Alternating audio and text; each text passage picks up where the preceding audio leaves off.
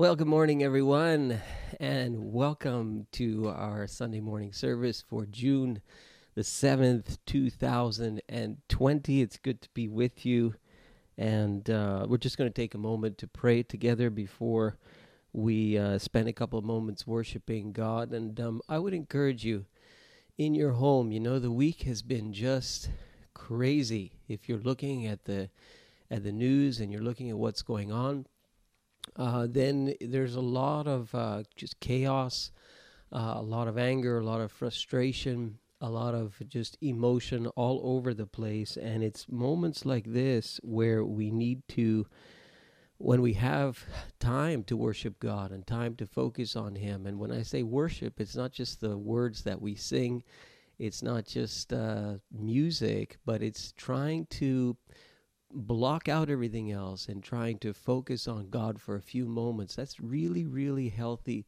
for your soul. So I would invite you to uh, to join in with us. Father, we thank you for the opportunity we have to worship you.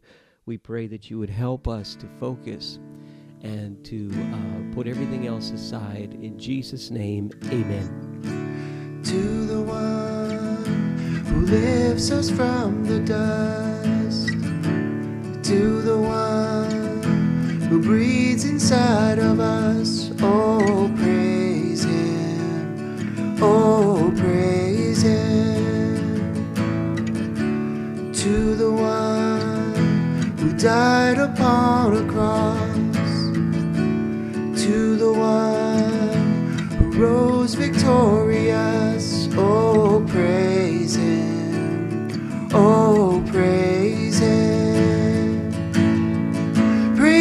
from whom all blessings flow.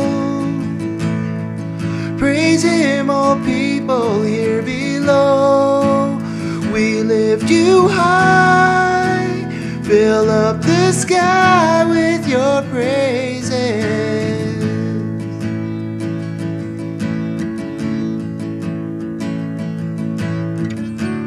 To the one whose kingdom has no end.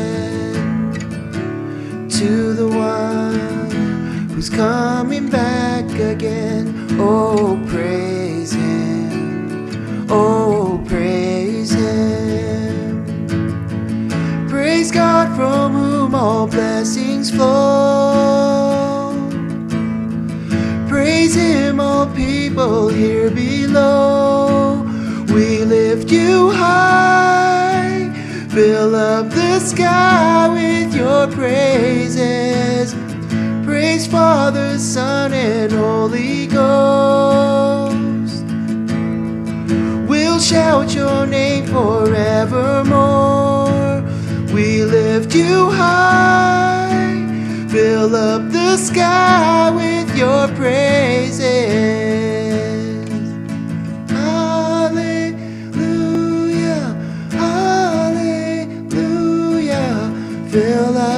Sky, fill up the sky, singing hallelujah, hallelujah.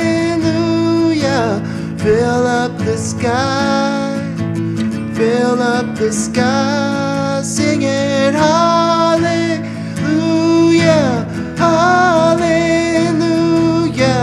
Fill up the sky, fill up the sky.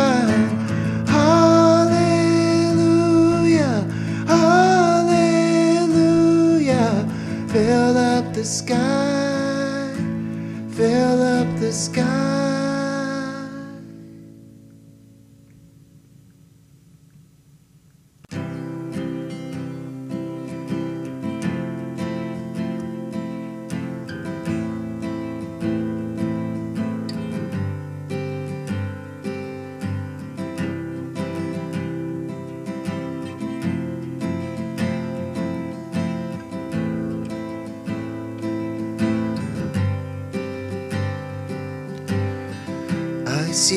Face in every sunrise. The colors of the morning are inside your eyes. The world awakens in the light of the day. I look up to the sky and say, You're beautiful. You're beautiful. You're beautiful. I see your power in the moonlit night where planets are in motion and galaxies are bright. We are amazed in the light of the stars. It's all proclaiming who you are. You're beautiful. You're beautiful. You're beautiful. I see you there hanging on a tree. You bled and then you died and then you rose again for me. Now you are sitting on your heavenly throne, and soon we will be coming home. You're beautiful. You're beautiful. You're beautiful. When we arrive at eternity's shore, where death is just a memory and tears are no more, we'll enter in as the wedding bells ring. Your bride will come together and we'll sing. You're beautiful. You're beautiful. Oh, you're beautiful. I see your face. You're beautiful. You're beautiful. You're beautiful. I see your face. You're beautiful.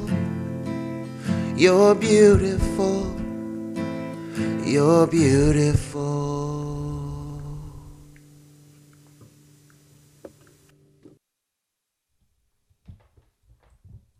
Well, Lord, we come to you and um, help us, God. Uh, there's so much noise, uh, but help us. We can look into the starry night. We can uh, we can see the, the, the sunrise. We can see the beautiful sky. Lord, uh, yesterday we saw a, a rainbow in the sky here in the greater Montreal area. And uh, there's so much about creation that just speaks forth your name and that shows us that you are real and shows us that you're right here. You haven't left us nor forsaken us, but God, it is it is very noisy out there, and there's so much pain and a lot of anger in the air. And and Lord, um, we pray that through it all, you would help us to focus on you. You would help us to see your face and to understand the beauty of your face, not in uh, physical appearance, but God, in uh, we speak of your character, we speak of your nature, we speak of your power and your holiness and your might and your grace and your love and your mercy and your forgiveness and your presence with us. Uh, Lord, I pray for those who are who are tired today, and uh, God just need a, a fresh uh, wind to, to just blow into their hearts. I pray that the the breath of the Spirit of God would just bring fresh strength into people. And God, um, we continue to to go through this this unique time in our history, this whole worldwide pandemic, and uh, God, we continue to pray for those who serve on the front lines, those who are in hospitals, those who are in areas where there's high risk of, uh, of infection. Uh, we pray for healthcare workers in our church today. In the name of Jesus, you would just touch people, Lord. You would you would protect people. You would fill people, and most of all, Lord, we would sense your presence with us, even as we are sort of scattered around uh, in our homes. I pray that we would sense the presence of God with us in these days. We pray in Jesus' name, Amen. Amen. And welcome again, everyone. And uh, thank you for tuning in with us. Again, today is June the 7th, 2020. And uh, this is a brand new series that we're going to start today. But thank you for joining in with us. And just a few announcements before we get into it. If you are visiting for the very first time, and uh, this is the first time that you've got onto our feed, maybe uh, you found out about us somehow maybe someone shared something and uh, now you're now you're on and now you're checking us out will you do me a favor and text the key phrase reach the one with no spaces to the phone number that you see on your screen 9000130 all I need is an email address, a name, and a cell phone, and I will email you a nice little gift that you are going to enjoy. Uh, please contact us through our website. Uh, you'll see the link on your screen there, and uh, the phone number is is always we're kind of always on. All right, so you can reach out to us at any point. Our website is being updated fairly regularly. Okay, you'll see a special page uh, with regard to announcements during this time that we live in. And we've put videos on there now. I know some of you are not that comfortable as Facebook subscribers, and so you can watch our content online on video uh, on our website, and also uh, we have audio recordings on the Podbean and Apple Podcasts platforms. Uh, by the way, those of you who are watching, you know, you're there week after week. Uh, share, share, share, right? Uh, we're here to reach the one who is far from God so that together we would become passionate followers of Jesus. So, you know, you're, a, you're an electronic preacher uh, you're a better preacher than me right now because you can press that share button on your on your phone or on your device and get the word out. Okay, there's people watching all kinds of stuff online, and uh, here we're we're teaching the Bible online. So get the word out. Uh, thank you for your giving and your consistent generosity. We are weathering the storm uh, as a church. Wow, this is uh, I guess the third month yeah, third month that we're in this, and thank you so much for for staying and and you understand the power of your generosity and your donation, your contribution. Right? We can continue to reach people. We can continue doing stuff online, which is what we're doing now. We can reach our uh, missionaries. I'll put a couple of pictures on the screen there. The Charbonneaus who are in Port-au-Prince, Haiti. And I actually watched some of their church service today uh, on Facebook. I believe it's Église La Forteresse page. You have to put the page at the end and you will see their feed. Uh, otherwise, just contact me or go to HaitiMinistries.com and you should be able to find them online and watch them. I think they're on at 8.30 in the morning. And uh, Don and Marie Jose Mann, who are going to be based in Canada now and doing leadership training uh, all around the world. So your giving helps us to fuel what they do. Um, one last announcement before we get into the message today. Starting tomorrow, I'll be back online every weekday, and we're going to start a series called Your Questions, God's Questions. So I'm going to answer on camera whatever question you send to me. Uh, we had started this a number of months ago, and I started to answer some, and I still have three or four that are backlogged, so I'm going to try and handle those. But anything else that you have, and this idea comes out of uh, some conversations that I've been having with someone at the mission where I have uh, where I serve a couple of days a, week, and she has a pile of questions uh, that are fairly common, but um, it leads to great conversation. And so I'm going to answer some of those as well. But I would like you to do your part and send me your question. You can text it to me. You can uh, send it to me on uh, Facebook Messenger. You can call me. You can email me. All of our contact information is on our website and on our Facebook page. And I will answer those questions. You can forward the answers to your friends. Maybe you've heard a question from a uh, non Christian person, uh, maybe a person from a different religious view, you had no clue how to answer it, but you would like an answer and you'd like to send that person the answer, I would be delighted to do that. This is a way of evangelism. This is a way to reach people who have questions, and many times their questions are roadblocks. Uh, to their faith. So uh, I would like you to send me your questions, and I'll get started on that tomorrow. And of course, those things are going to be posted on our website and all the audio platforms as well.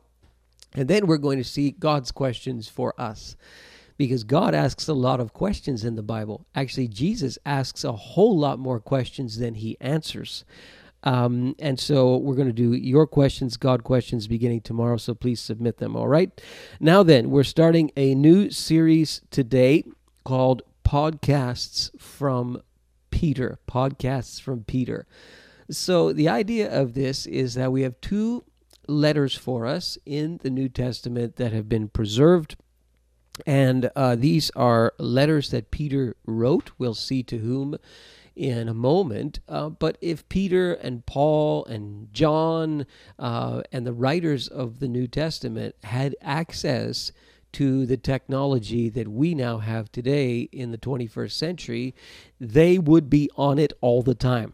All right. So when they're writing their letters, they're writing to an audience that they could not be with in person if they were able to be with the audience in person, they would just say what they needed to say. But for whatever reasons, they were not be able to were not able to be with that audience in person. So they used the first century technology of the you know the piece of animal skin and the writing instrument, and they would write these letters and have them sent to the audience. An epistle is like a sent letter. Uh, and much of the New Testament is like these letters that are sent to different audiences.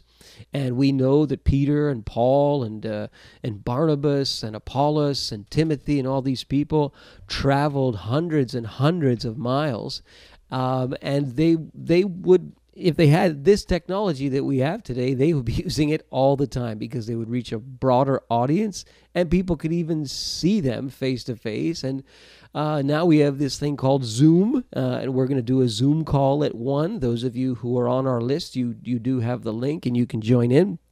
Uh, those of you who have just registered as first time guests, I will check that quickly and send you the link before 1 p.m. But we're going to do a little Zoom call today and check in with one another.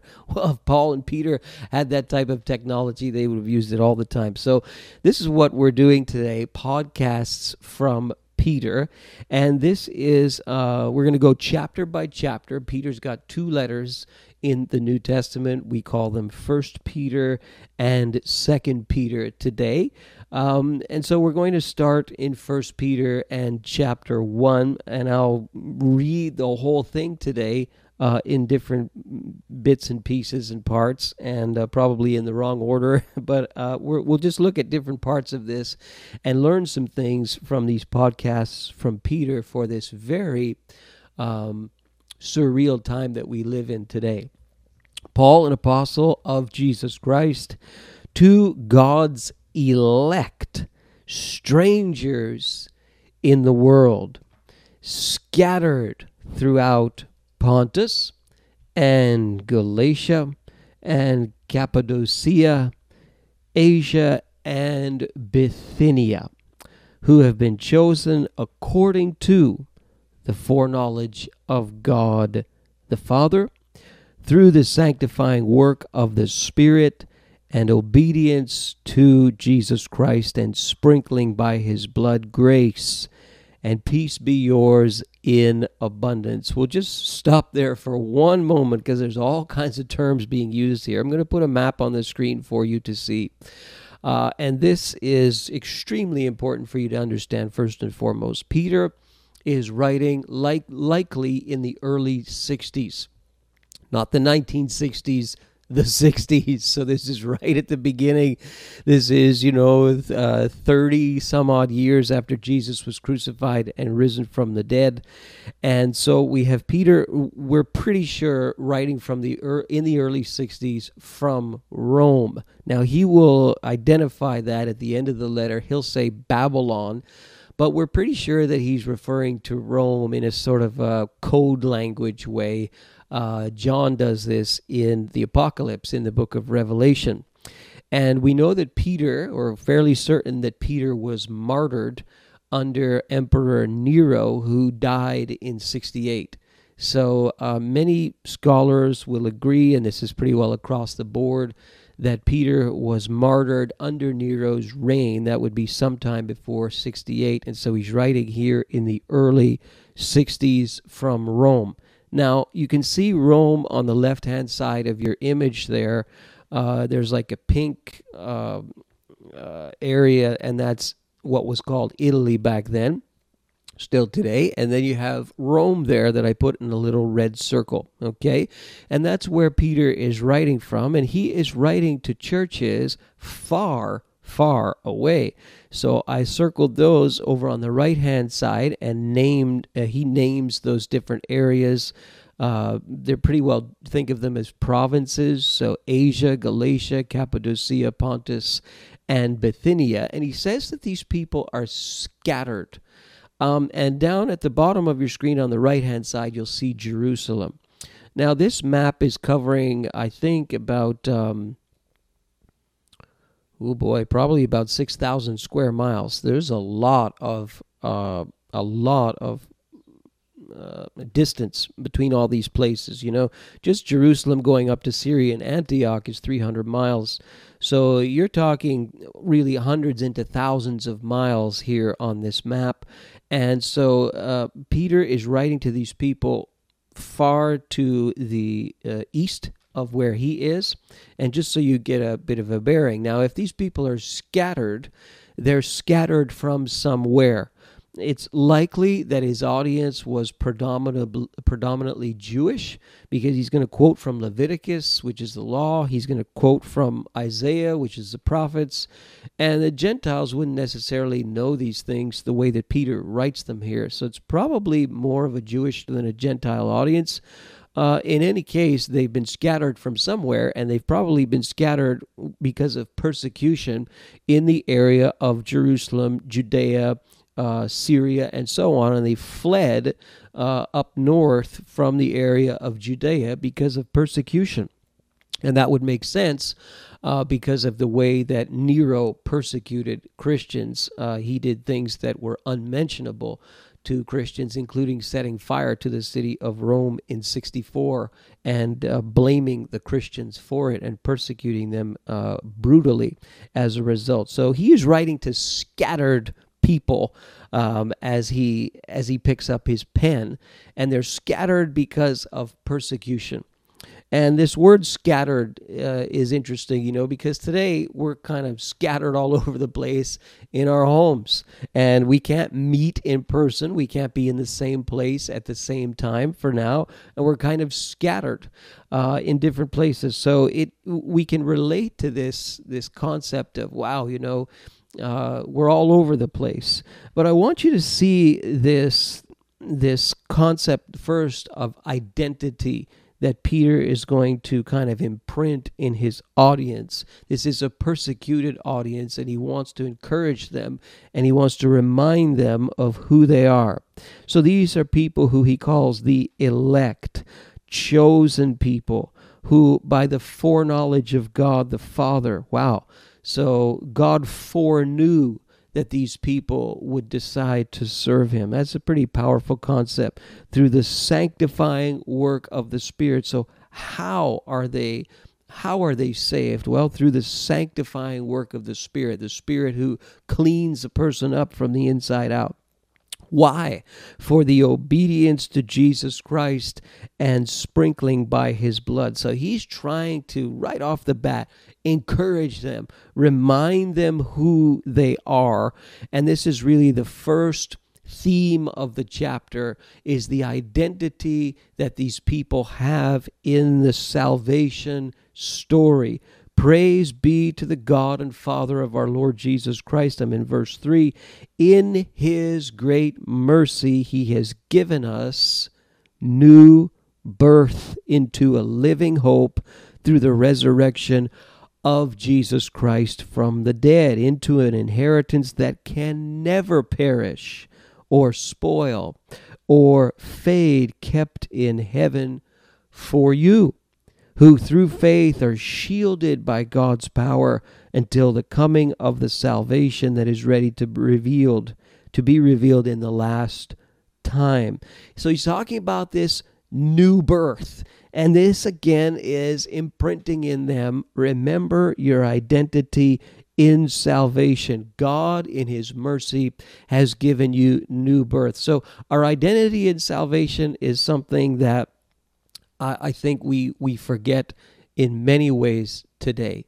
Um, and he is going to go into length reminding them salvation, salvation, salvation. He uses the word about two or three times in this chapter, and he uses a term that is actually very rarely used in the New Testament. Uh, we see this term used by John when he records a conversation between Jesus and a man named Nicodemus. This term, born again. Peter will use this term. He will say at the end of the chapter, You have been born again. Here in verse 3, the new birth. So he's trying to remind them of who they are and their identity in salvation. Salvation from what? Well, it, salvation, quite simply, from their sin. And this is what he's going to remind them of because they're being persecuted in this world, because they're going to go through difficulty and hardship in this world. They must remember who they are, that they are in a right standing with God, that they walk without guilt, that they walk without shame, that they walk without condemnation and that eternal life is theirs in salvation. And so, just pause here, look at what's going on in our world today. If there ever was a moment for the story of the gospel to be communicated clearly, it is now. I'm going to put some images on your screen here. Here you see the can- Canadian Prime Minister Justin Trudeau at a uh, uh, a protest. I think it was a Black Lives Matter protest in Toronto, where you see him with his uh, mask on and kneeling. Uh, Justin Trudeau has um, been in the international news of late uh, because of a 22 second pause when he was asked a question about the recent events in the United States, in particular, some of the things that the President Donald Trump has done. And there's this famous 22 second pause when he was asked that question. And in his reply, he said this there is a systemic racism problem in Canada and he acknowledged this. And we also saw uh, this week that our uh, Quebec Premier um, uh, Legault uh, said that there, while there is racism in the province, he does not believe that there is a systemic racism problem in the province of Quebec. And then we heard from Montreal Mayor Valérie Plante, who said, yes, there is a systemic racist problem in our uh, city, a, a, problem of racism. Uh, last week, there was a, a, protest, large protest in downtown Montreal. There will be one today. There's one happening today as we speak in downtown Montreal. There are protests in many major U.S. cities, there are protests in uh, other countries. Uh, protesting specifically systemic racism in culture and society and in this world. This is a time for the gospel message to be preached and to be proclaimed and to be demonstrated to people because when we use this term systemic racism is there systemic racism is there not systemic racism uh, folks we have a much deeper problem on our hands and this is a problem that has been with us since since the beginning and this is the problem of systemic sin and this manifests itself in many, many ways, including racism. So this is something that that we have dealt with f- since the beginning. This, I mean, you see racism in the Bible.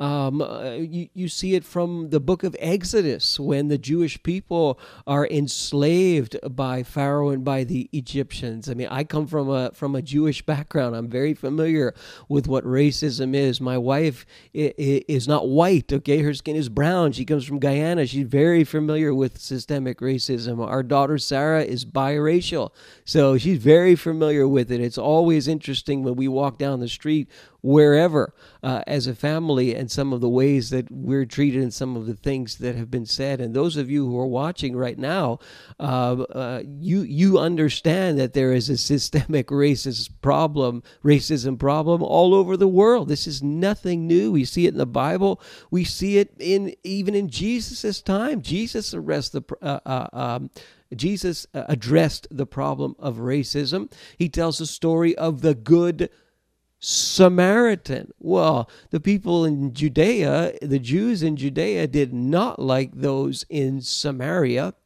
because they didn't think that they were real Jews. They were kind of the offspring of the conquered peoples of the Assyrians, and they never were viewed as being real Jews by those down south in Judea. And there was racist tension that Jesus addressed by telling the parable of the Good Samaritan. Who did Jesus run into in Samaria at the well? A woman at the well. He's addressing a gender issue there, he's addressing a racism issue there. We see it in the Bible, we see it all over the world. Our missionaries in uh, in Haiti. I mean, I've been to Haiti. There is racism in Haiti as well, where even different shades of skin. Uh, there are racist issues between those shades of skin. So, this is something that has been with us since the beginning. This is something that we are now because of the heinous events that have taken place in the United States, now caught on camera over and over and over again. There are protests after protests after protests, even in the in the time of a worldwide pandemic. People are outraged, people are afraid, people are anxious, people are uh, there's emotions all over the place. And if you, you, simply look at the news and you will see image after image video after video so disturbing and provoking so much thought and so much uh, emotion. I have seen racism even in the, the church world um, sometimes even in churches that that say that they don't have racism issues. I've seen it. I've seen it where people who are not uh, uh, white are are you know there's conversations sort of the, at the leadership level where people are kind of demeaned. People are excluded from certain leadership positions because of the color of their skin. Uh, I have seen that, and the and the church worldwide needs to take a look at itself um, if it wants to really pursue change change in this area, well, now is the time for the gospel message, which talks about salvation from sin. It is only the gospel that can transform the racist heart. It is only the gospel that can take a person and do a 180 degree change in their life. That's the salvation story that Peter wants to remind these people about. Remember, you're born again. Remember, you're saved. Remember, you have an inheritance. Remember God's mercy. Remember, He's given us the new birth. And this is a transformation from the inside out by the power of the Holy Spirit. I have known people who have been bitter racists, and when they came to Christ, there was a 180 degree uh, transformation in their lives, and what they hated before, they now love, and it's just incredible. But only the gospel can do this. Now, I don't know why people are not uh, talking about what I'm about to mention, but o- over 200 years ago, we have a, a, an example of not systemic racism uh, in one culture or in one society or by just, uh, you know, demonstrated in pro- police brutality toward a certain race or something. No, what we had uh, 200 plus years ago, and even starting in the 1500s, was systemic continental racism. Systemic racism through continents. Okay, Where that that was that was powerful and that was um, uh, accepted as something that was very, very normal. The picture on your screen is of William Wilberforce. If you do not know that name, I'm going to give you a piece of homework today, which you will really, uh, I think, benefit from. You need to go and rent or buy or find somewhere the 2007 movie called Amazing Grace. All right. And this is a fantastic depiction of the of the powerful work of William Wilberforce, an abolitionist who successfully and but, without uh, uh, with a huge cost um, uh, tirelessly fought for the abolition of the transatlantic, the, the triangular, the transcontinental slave trade uh, that he finally got passed in the British Parliament in the year 1807. So, 200 years later, in the year 2007, there was a movie made to commemorate this. Uh, it's called Amazing Grace, and I would highly encourage you to watch this. This man was a Protestant uh, uh, born again Christian. And because of his values, and, and the other abolitionists were as well, they fought tirelessly in the British Parliament to put an end to this horrible, horrible, sinful, evil practice of the continental slave trade. You say, what was that? Well, to give you a little history lesson very, very briefly, uh, here's a map here of how it worked. This is one of the simplest maps that I found. And you see uh, on the left hand side of your screen, kind of in the corner there, that's the Americas uh, North America in particular, but South America as well as the Americas. Uh, uh, on the east, you see uh, up at the top there is is England and then Africa underneath the continent of Africa. And what would happen there was this very, very uh, systemic uh, uh, racism that involved trade, where you had you had uh, Africans from the western western part of the continent who were being traded as slaves for things like sugar and coffee and tobacco. And the, the problem was that in, in the New World, in the Americas, they needed people to extract all of these raw materials, the sugar and the coffee and the tobacco and so on, and bring those raw materials over to England where they would they would produce things out of them, like uh, out of lumber, they would produce furniture, out of sugar, they would uh, produce various kinds of foods, uh, uh out of tobacco, they would make cigarettes, uh, out of cotton, uh, they would make clothing, and then they would send those things and other things like brandy and guns down to Africa, and some of the African leaders would would basically sell people into slavery and it would cost them nothing and they would go on these these ships uh, to the caribbean and to the americas if they even survived the journey. And those ships were absolutely deplorable and they they uh, put these people in shackles and treated them worse than animals. Is an absolutely horrific treatment of people that is based on systemic racism. And this is over 200 years ago. It actually began in the 1500s, has its roots there. And this is this is what happened. And Wilberforce and many of the abolitionists addressed this without. Uh, uh, uh, getting tired, and uh, they they pushed and pushed and pushed the British Parliament to finally end this evil practice in 1807. It didn't end slavery, but it ended the transcontinental slave trade. That's the power of the gospel because it is the gospel that teaches that people are equal in Christ apart from uh, gender, apart from age, apart from ethnicity, apart from socioeconomic background, whatever. It doesn't matter the color of someone's skin. People are created in the image of God, and therefore people are of equal value. And this defeats systemic racism. Uh, protests are good. I mean, uh, in the 60s and, and Martin Luther King Jr., you have. Uh, I mean that that the work of that man and the the influence through the peaceful protest approach and the nonviolent approach is without precedent in history. But you you combine that with wanting to change law.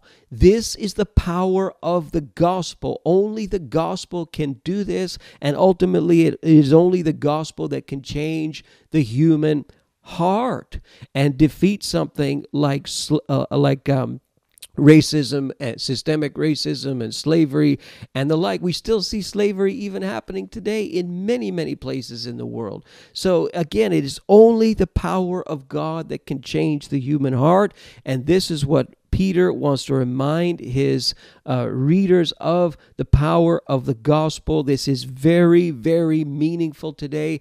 If you are not telling people, if you are a Christ follower and you are not telling people about the salvation story that Jesus Christ died for our sins, we can be forgiven of our sins and transformed from the inside out by the Holy Spirit in a born again experience, an experience that's that's like being being born from the inside out all over again where your whole your whole life is transformed over the rest of your life. If you are not telling people about that story this is the time to tell people of the salvation story. And this is what he's trying to remind people of.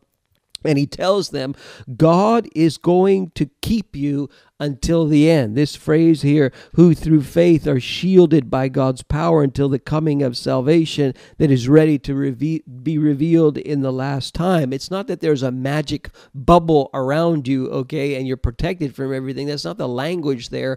The language uh, that the Greek is trying to use there is this idea that God is going to preserve you to the end so that you will experience the salvation uh, the power of salvation in full.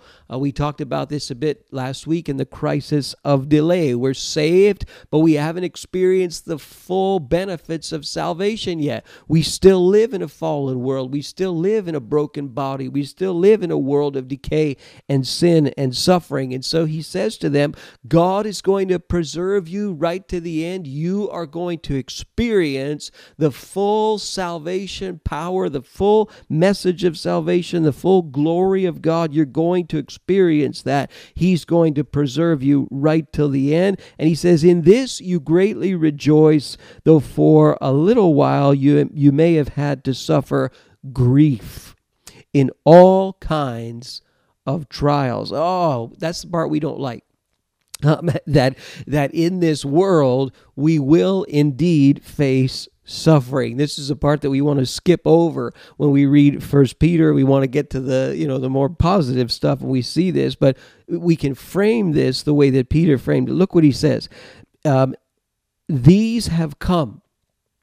So that your faith of greater worth than gold, which perishes even though refined by fire, may be proved genuine and may result in praise and glory and honor when Jesus Christ is revealed. So we will face trials, we will face persecution, we will face difficulties of one sort or another. And when these things come, we have to find a meaning in them. We have to be able to look at them and say, well, I can't control what's happening to me here, but what can God do with this thing? What is it that is going to benefit me in the end of this thing, no matter how hard it is, no matter what the degree of suffering may be, no matter what the degree of persecution may be? How is it that God is going to be front and center in this thing? And the reason is that it will it will refine that faith in God it will it will purify that faith in god. It will it will show itself to be of more value than anything in this world. These have come so that your faith your faith which perishes uh, sorry uh, your faith which is of greater worth than gold which, and even gold perishes your faith may be proved genuine and authentic. I'll use that word. And that's what this world is looking for. That's what you and I are looking for is a faith that is authentic. Not a faith that is going to cower or a faith that is going to disintegrate when difficulties come, when trials come, when suffering comes, when persecution comes. If your faith is disintegrating when those things come, then your faith needs to grow because faith, no matter how small it is, is of greater value than even pure gold itself. And this is what he's teaching them. He's saying, You may lose it all but don't lose your faith in your moments of suffering. You may lose everything. You may lose your very life. And tradition holds that Peter was crucified upside down under Nero's reign. He lost everything. We even see a conversation at the end of John's gospel where Jesus hints at this type of thing happening to Peter. You can read it for yourself. But Peter is saying, You may lose it all, but you're not going to lose your faith. Though you, you have not seen him, you love him, even though you do not see him now. These are believers who are way up there, way up north, far, far away from Jerusalem where it all started. Though you do not see him now, you believe in him, and you are filled with an inexpressible and glorious joy. Are you? Do you have that inexpressible and glorious joy? Why? For you are receiving the goal of your faith. What is that goal? Is it so that I would have a nice, easy life here on planet Earth? Is it so that I would I would be, you know, healthy, wealthy, and wise and blessed all the time? You are receiving the goal of your faith, which is what? The salvation of your souls back to the same story. Our souls are we are born in a condition of lostness. Uh, of being lost. I'm searching for the word there. We're born with our back up against God. We are born with a ticking time bomb in our hearts that leads to things like systemic racism. Our whole world, our whole culture governs itself around systemic sin.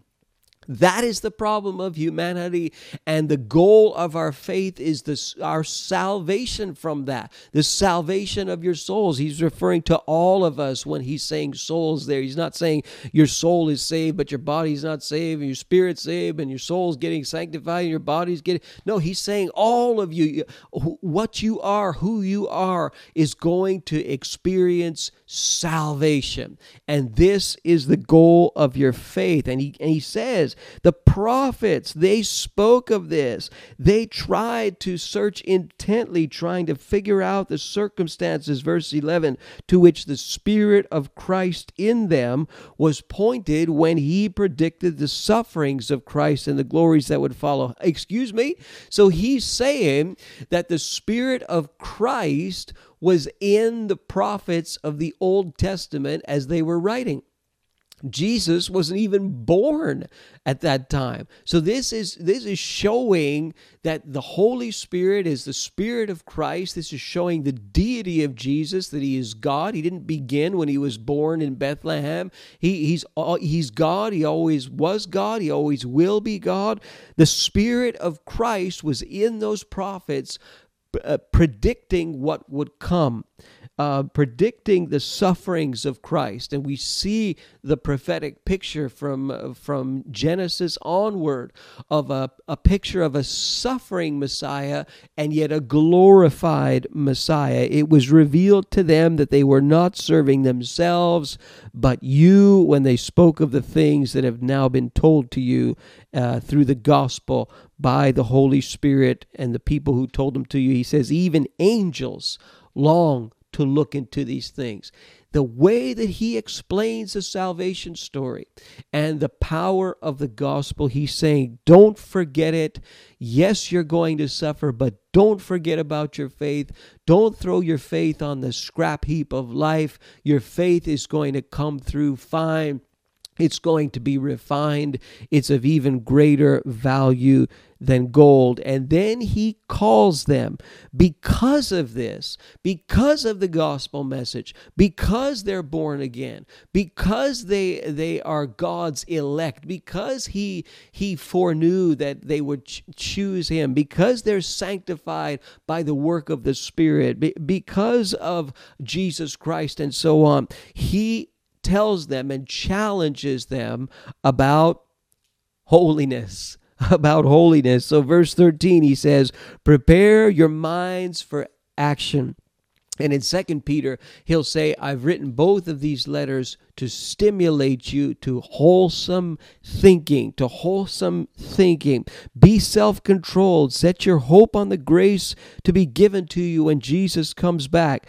Do not conform to the evil desires you had when you lived in ignorance but as he who called you who called you is holy be holy in all you do for it is written this is levitical law be holy because I am holy. So the holiness that he's calling the people to is based on the character of God. We are to mimic the character of God. He is holy. It doesn't mean that you have friends who are only Christians. That's not what he's saying. It doesn't mean that, you know, women can't wear pants. That's not what he's saying. He's saying you be holy in your character and in your expression and in your relation with people, in your relation with God. You be holy in all you do. The idea is set apart, sanctified. It's like the mark of God is on everything you're doing. If you're attending a protest, the mark of God is on your life. You're doing so in a holy fashion, in, in the way that you work, in the way that you you you uh, behave in school. All these things, your holiness is marking your life. The mark of God is on this person, and the way that they do things is different. He says, since you call on a father who judges each man's work impartially, live your lives as strangers here in reverent fear. This this idea of you're you're just passing through. I've heard so many comments uh, from parents and some kids about the movie Pilgrim's Progress, the most recent digitally animated movie Pilgrim's Progress. Th- that comes from this idea that we are kind of pilgrims here uh, passing through this world, but this is not our kind of permanent home, as it were, in its present condition. You know that it was not through perishable things such as silver or gold that you were redeemed from the empty way of life handed down to you from your forefathers, but by what? By the precious blood of Christ, a lamb without blemish or defect. He was chosen before the creation of the world. Wow. But revealed in these last times for your sake. Through him you believe in God. You want to know if God exists? Well, you believe in Jesus. Jesus came, Jesus died, Jesus rose from the dead, Jesus is coming. That's what we that's what we remember and celebrate at communion, which we'll do in just a few moments. Through him you believe in God who raised him from the dead and glorified him. So your faith and hope are in God.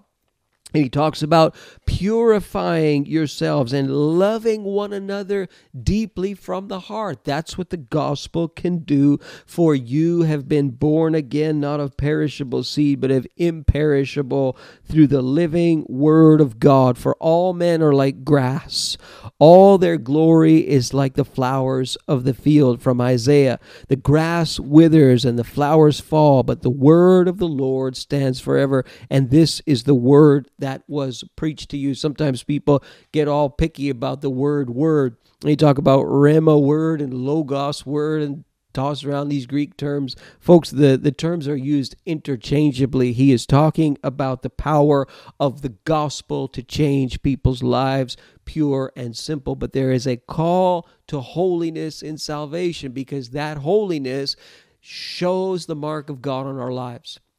It is not a kind of a Pharisee holiness. It is not a self righteous arrogance. It is you just living your life in an authentic fashion before God in this world. And that is the message of chapter one of First Peter. So I thought it would be good today uh, seeing it's the beginning of the month, and given all that is going on in this world, and um, uh, given the message today that we would uh, have a time of communion. So I'm just going to put some music uh, on right now and give you a moment to uh, to go ahead and prepare your emblems. You just need some juice and some bread. Even if you don't have juice and you want to use water, that is quite all right.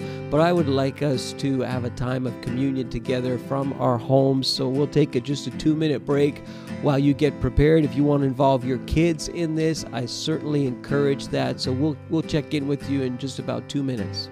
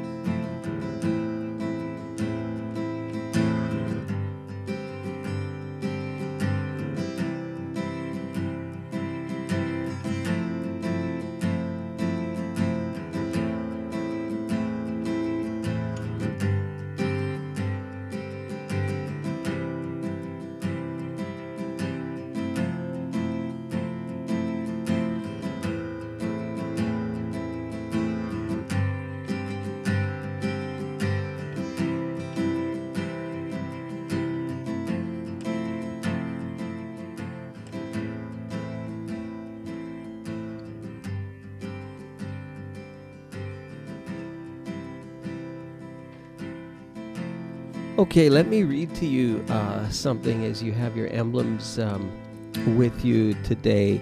Remember at the beginning of the letter, we see there that there are believers in a place called Bithynia in verse 1. And this is a detail probably that you you haven't thought much about. Uh, you probably haven't thought much about, but I'm going to uh, to enlighten you a little bit here. Um, we have uh, an ancient piece of literature. It's the oldest piece of literature that we have that is not written by a religious person, but it shows us what these early Christians believed and some of their practices. And it's really fascinating when you read a book like, well, when you read First Peter. Uh, this, um, what I'm about to read to you, is from the year about 110. And I, I pull this out uh, every once in a while in our church, and I thought it would be appropriate today given what we have uh, read. And this is a letter from a governor by the name of Pliny.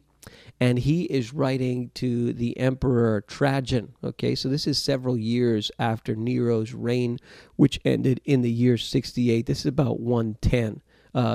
Uh, sorry, 112. So in about 110, Trajan had sent Pliny to guess where? Uh, the disorderly province of Bithynia. Ah, this is one of the places that Peter claims to be writing to here in the early 60s. And a couple of years later, Pliny writes to the emperor and he wants to know what am I supposed to do with these Christians? Because I've got an unsigned list of uh, many of these Christians. It's been given to me, and I have put them in prison. But I do not do not know what to do with them. Uh, he wants to know what punishments would be appropriate. Should he punish the young?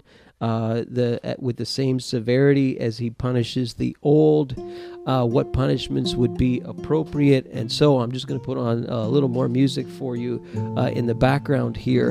And Pliny would complain to the emperor, and he said, You know, many of all ages and every rank and both genders were involved in this thing, and it was spreading like a disease uh, interesting phraseology there uh, as we face a worldwide pandemic now. Not the cities only, but also the villages and the country were affected. Remember, Peter is writing to believers all over the place up there. And uh, even the temples, the, the pagan temples where they would buy animal sacrifices, they couldn't find buyers because people were being converted and uh, starting to resist idolatry. And um, it, the tone of Pliny's letter shows that this was not an altogether new movement. These people had been there uh, for some time. He threatened some of them, and they said, Well, we already gave up being Christians a couple of decades earlier. So there were Christians there uh, well before Pliny entered the scene. And this is what he, he writes uh, that I'll read to you before we take communion. They maintained, however, that the amount of their fault or error had been this that it was their habit on a fixed day to assemble before daylight and recite in turns a form of words to Christ as a God, and that they bound themselves. Here's the holiness part, and that they bound themselves with an oath not for any crime but not to commit theft or robbery or adultery, not to break their word, and not to deny a deposit when demanded. And after this was done, their custom was to depart and to meet again to take food.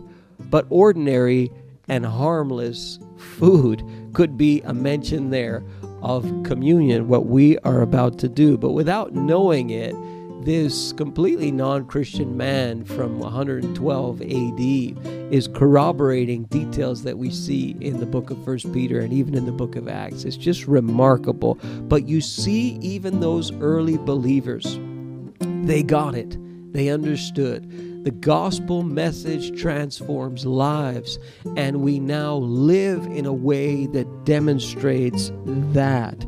It is not through uh, the, the, the, the empty way of life that we are saved, but by the precious blood of Christ, a lamb without blemish or defect. This is what Peter uh, reminds the people. Um, so I'm just going to read uh, before we, we share together uh, the famous uh, passage that's often read in communion times in churches from the pen of Paul. And this is what he says, and you can you can take your, your bread with you if you if you have it ready. This is what he says to them: For I received from the Lord what I also passed on to you. The Lord Jesus, on the night that he was betrayed, he took bread, and when he had given thanks, he broke it and he said, This is my body, which is for you. Do this in remembrance of me. Would you take the bread together with me?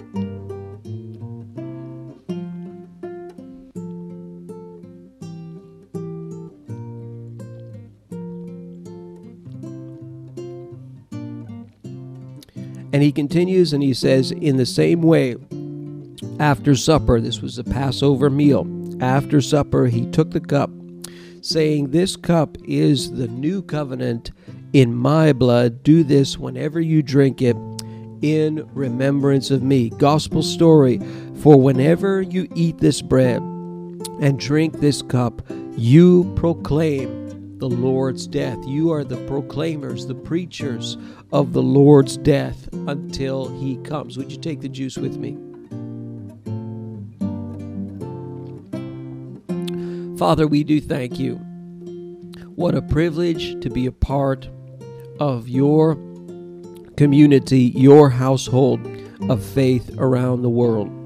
And uh, Lord, though we are scattered in our homes, there are there are uh, hundreds, thousands, millions, perhaps billions of believers scattered in their homes today. So many of them using technology to be with one another, to communicate so many of them, even today, uh, taking the, the emblems and remembering your death and resurrection. And Lord, we are so privileged to be a part of what you are doing. Help us, Lord. Help us like never before. We need your presence in our lives. There are stresses from every direction things going on, Lord, that that many of us have not seen in our lifetime. Uh, this whole this whole movement of protest and uh, all that is happening, especially in North America, but even in different parts of the world. Oh God, we pray that we would be salt and light in this world, that the mark of God would be on our lives. I pray for people who are watching, listening um, and they don't know for sure if they have a relationship with you, don't know if they are followers of Jesus. Would you draw them closer to you, O God? Uh, uh, we cry out uh, together, Lord, have mercy on us. God, have mercy on our communities and our cities and our nations and our world. Have mercy on us and show yourself again and again in our lives, Lord, that we would be your witnesses right where we are. I pray for people, Lord, as we talk about holiness and they're struggling with some particular sin, some particular habit that just has them bound. I pray that by the power of your Spirit, you would enable people, you would set people free, that they would experience the power of salvation and the gospel message. We pray in Jesus' name. Amen. Amen. Well, God bless you today, and thank you so much for joining in with us. I look forward to checking in with you on Zoom in about 55 minutes. Again, if you are visiting with us, maybe you tuned in a little bit late, uh, we'll put that announcement on the screen. If you text that number uh, and the key phrase reach the one, we'll get you on our electronic list. You'll have Zoom call access. Uh, we'll give you access to a bunch of other things as well, and it's just kind of your way of connecting. So, uh, God bless you and have a wonderful uh, rest of day, a wonderful Sunday. I look forward to being with you again tomorrow on video as I start answering those questions. So, send them in. And again, God bless you.